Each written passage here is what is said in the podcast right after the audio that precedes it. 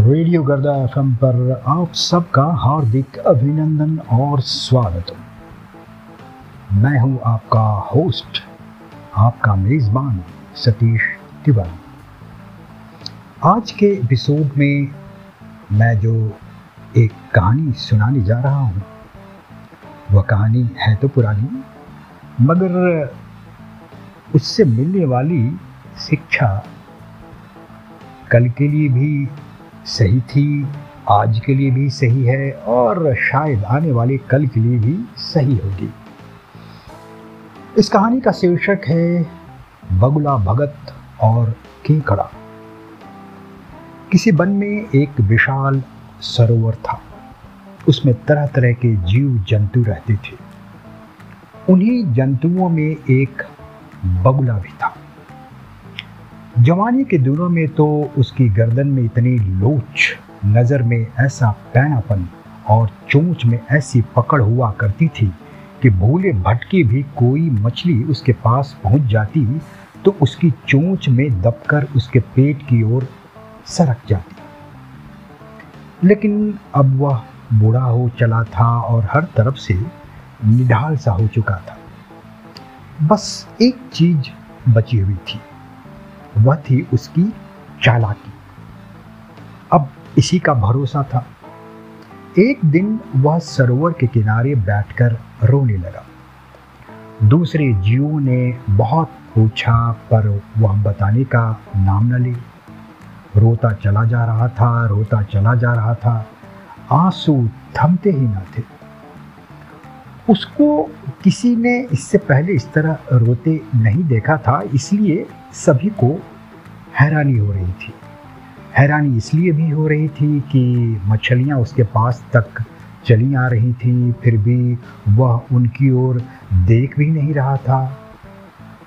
अब केकड़ा आदि कुछ जीव एक शिष्टमंडल, एक डेलीगेशन बनाकर उनके पास आए और बार बार यह जानने का हट करने लगे कि वह रो क्यों रहा है।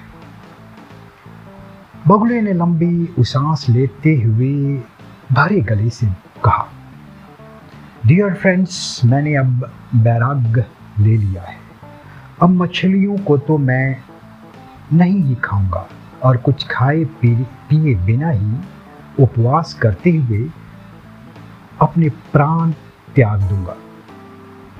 यह निश्चय करके मैं यहाँ बैठा हूँ। तुम लोगों ने तो देखा ही होगा कि पास आई मछलियों को मैंने एक नज़र पलट कर भी नहीं देखा। अब केकड़ी की उत्सुकता और बढ़ गई। उसने पूछा, आपके इस तरह एकाएक वैराग्य लेने का कोई कारण तो होगा महाराज? हमें भी बताइए ना। बगलू ने कहा कि बच्चे, मैं इसी सरोवर में पैदा हुआ, यहीं बड़ा हुआ, यहीं पर बूढ़ा भी हो गया। अब जो जीवन जीना और भोगना था, वह तो मैं और, मैं जी और भोग चुका। मुझे अपने लिए तो कोई दुख हो ही नहीं सकता। दुख तो इस सरोवर के प्राणियों के लिए हो रहा है। अब श्रोताओं का कुतूहल और प्रबल उठा। उसके कुछ, उनके कुछ और जिज्ञासा इंक्वायरी के बाद उसने बताया कि उसने किसी से सुना है कि इस साल बहुत भयंकर सूखा पड़ने वाला है। उस सूखे में यह सरोवर तो सूख जाएगा और सभी प्राणियों को तड़प तड़प कर मरना पड़ेगा। उसी की कल्पना करके उसे रोना आ रहा था। केकड़े ने पूछा किससे सुनी है आपने यह बात? बगले ने उत्तर दिया, ज्योतिषियों को बात करते सुना था। उनका कहना था कि इस साल शनि रोहिणी के सकट का भेदन कर रहा है और फिर उसका योग शुक्र शुक्र से होगा। तुमने बराह मिहिर की, वह उक्ति तो सुनी ही होगी कि यदि शनि रोहिणी के सकट का भेदन करता है तो बारह वर्ष तक बरसात नहीं होती।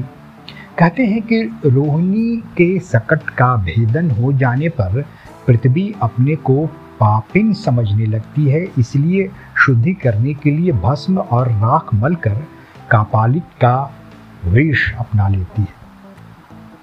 पृथ्वी के कापालिक वेश धारण करने की बात केकड़ी की समझ में नहीं आई। तो उसने बगुले से इसे कुछ और डिटेल में समझाकर बताने को कहा। उसकी इस सरलता पर इस दुख के बीच भी बगुले को हँसी आ गई। मतलब इसका यह है भांजे कि इस विकराल सूखे के प्रभाव से धरती रेगिस्तान का रूप ले लेती है। जहाँ देखो वहाँ धूल और राख उड़ती दिखाई देती है और जगह जगह मरे हुए लोगों के कपाल और पंजर बिखरे दिखाई देते हैं। मानो धरती ने मुंड माला पहन रखी हो। केकड़े ने पूछा, क्या सचमुच ऐसा हो सकता है? बगुला बोला, ज्योतिषी की बात है। झूठी तो हो नहीं सकती। ज्योतिषियों का तो कहना है कि शनि तो दूर यदि चंद्रमा भी रोहिणी के सकट का भेदन करे तो प्रलय की स्थिति उपस्थित हो जाती है। लोग बेहाल होकर अपने बच्चे तक को मारकर खा जाते हैं। यदि कहीं चुल्लू दो चुल्लू पानी मिला भी तो सूर्य की दहकती किरणों से इस तरह उबल रहा होता है कि उसके पीने पर प्यास बुझने के स्थान पर और भड़क उठती है। लगता है पानी नहीं, आग पी रहे हैं। तो मुझे चिंता तो इस बात को लेकर है कि जल्द ही इस तालाब का पानी सूख कर घट जाएगा और फिर पूरी तरह सूख जाएगा। जिन जीवों के साथ मैं पैदा हुआ, जिनके साथ खेलता, खाता हुआ, बड़ा हुआ, वे सभी पानी के बिना मर जाएँगे। उनका वियोग मैं अपनी आँखों से देख नहीं पाऊँगा। यही सोचकर रो रहा था। यही सोचकर मैं यह आमरण उपवास का व्रत ठान कर बैठा हूँ। इस समय दूसरे छोटे सरोवरों के जीवों को उनके अपने सगे संबंधी बड़े सरोवरों की ओर ले जा रहे हैं। कुछ बड़े जानवर जैसे मगर घड़ियाल, गो हिपोपोटामस अपने पाँवों चलकर दूसरे बड़े तालाबों में जा रहे हैं। इस सरोवर के प्राणियों को कोई चिंता ही नहीं हो जैसे। वे निश्चित पड़े हुए हैं। यही सोचकर ही मुझे रोना आ रहा है कि यहाँ तो किसी को चिंता ही नहीं है। अरे, उन्हें कोई उनका कोई नाम लेने वाला नहीं रह जाएगा और ना कोई पानी देने वाला। शिष्ट मंडल ने यह बात सुनी तो उसने यह बात चारों ओर फैला दी। इस समाचार का फैलना था कि सारे जानवर डर से कांपने लगे। मछलियों और कछुओं ने तो घबराहट में उससे अपने बचाव का उपाय भी पूछना शुरू कर दिया। मामा जी, क्या हमारे प्राण किसी तरह बच सकते हैं?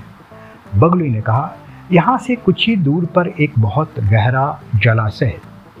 उसमें खाने के लिए सेवार आदि तो भरा ही हुआ है, पानी इतना अधिक है कि 12 वर्ष की तो बात ही अलग, यदि 24 वर्ष तक भी वर्षा ना हो तो भी वह ना सूखे यदि कोई मेरी पीठ पर बैठ जाए तो मैं उसे वहाँ पहुँचा भी सकता हूँ। अब तो उसकी साख यूँ जम गई कि सारे जलचर उससे अपना संबंध निकालने लगे। उसे भाई, चाचा, ताऊ, मामा कहकर पुकारते हुए इस बात का आग्रह करने लगे कि सबसे पहले वह उन्हें ही वहाँ ले जाए। वह बदमाश बगुला भी उन्हें पीठ पर चढ़ाकर ले जाता और वहाँ से कुछ ही दूरी पर स्थित एक चट्टान पर पहुँचते ही उन्हें नीचे गिरा देता और आराम से खाता रहता और फिर वापस आ जाता।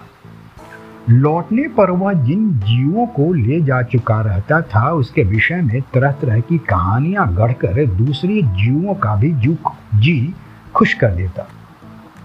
इसी तरह उसके दिन कटते रहे। एक दिन उससे केकड़े ने कहा, मामा जी, सबसे पहले तो आपने यह बात मुझसे कही थी और मुझे ही भूल गए। मुझसे पहले दूसरे जानवरों को ले जा रहे हो, आज तो आपको मुझे लेकर चलना ही होगा। केकड़े की बात सुनकर बगुला सोचने लगा, बात तो यह भी ठीक है इतने समय से लगातार मछलियों का ही मांस खाते खाते मेरा भी मन उठ चुका है। आज स्वाद बदलने के लिए इससे इसको गटकूँगा। यह सोचकर उसने केकड़े को अपनी पीठ पर बैठा लिया और उस चट्टान की ओर उड़ चला। अभी दोनों वहाँ पहुँच भी नहीं पाए थे कि केकड़े ने दूर से ही उस स्थान को देख लिया। जहाँ मछलियों के कांटे के ढेर के ढेर पड़े हुए थे। अब सारा खेल उसकी समझ में आ गया। उसने बड़े भोलेपन से पूछा, मामा, अब वह सरोवर कितनी दूर रह गया? मुझे तो लगता है आप मुझे ढूंढते ढूंढते थक भी चले हैं। बगलियों ने सोचा, पानी का यह जीव अब आसमान में क्या कर पाएगा? वह हंसकर बोला, भांजे, कैसा सरोवर और कैसी थकान? इस समय तो तुम अपने देवी देवताओं को याद करो। मैं अब तुम्हें इस चट्टान पर पटक कर चट कर जाऊँगा। उसका इतना कहना था कि केकड़े ने अपने चंगुल से उसकी गर्दन धर दबोची और वह बगुला वहीं टें बोल गया। अब केकड़ा किसी तरह घिसटता, लुढ़कता उस सरोवर में लौटा। अब सभी जलचर उसे घेर कर पूछने लगे। अरे केकड़े, तू वापस क्यों आ गया? इतना समय हो गया और वह मामा भी नहीं आया। बात क्या हुई? इतना विलंब क्यों हो रहा है? हम लोगों की बारी कब आएगी उसकी बात सुनकर केकड़ा हंसने लगा। उसने सारी कथा उन्हें कह सुनाई और अंत में कहा, यह रही उसकी गर्दन। इसे मैं साथ ही लेता आया कि तुम लोगों को विश्वास दिला सको। अब डरने की कोई बात नहीं। जो हुआ, सो भले के लिए ही हुआ। अब भविष्य में कोई ज्योतिषियों और ग्रहों का नाम लेकर हमें बहका नहीं सकेगा और भविष्य के खतरे दिखाकर उनसे बचाने के नाम पर हमें लूट कर खा नहीं सकेगा। तो आज के एपिसोड में यह कहानी यहीं तक अगले एपिसोड में हम फिर मिलेंगे एक नई कहानी, एक और एक नए विषय के साथ। तब तक के लिए नमस्कार और मंगल कामनाएँ। रेडियो गर्दा एफएम, सुनते रहो और सुनाते रहो।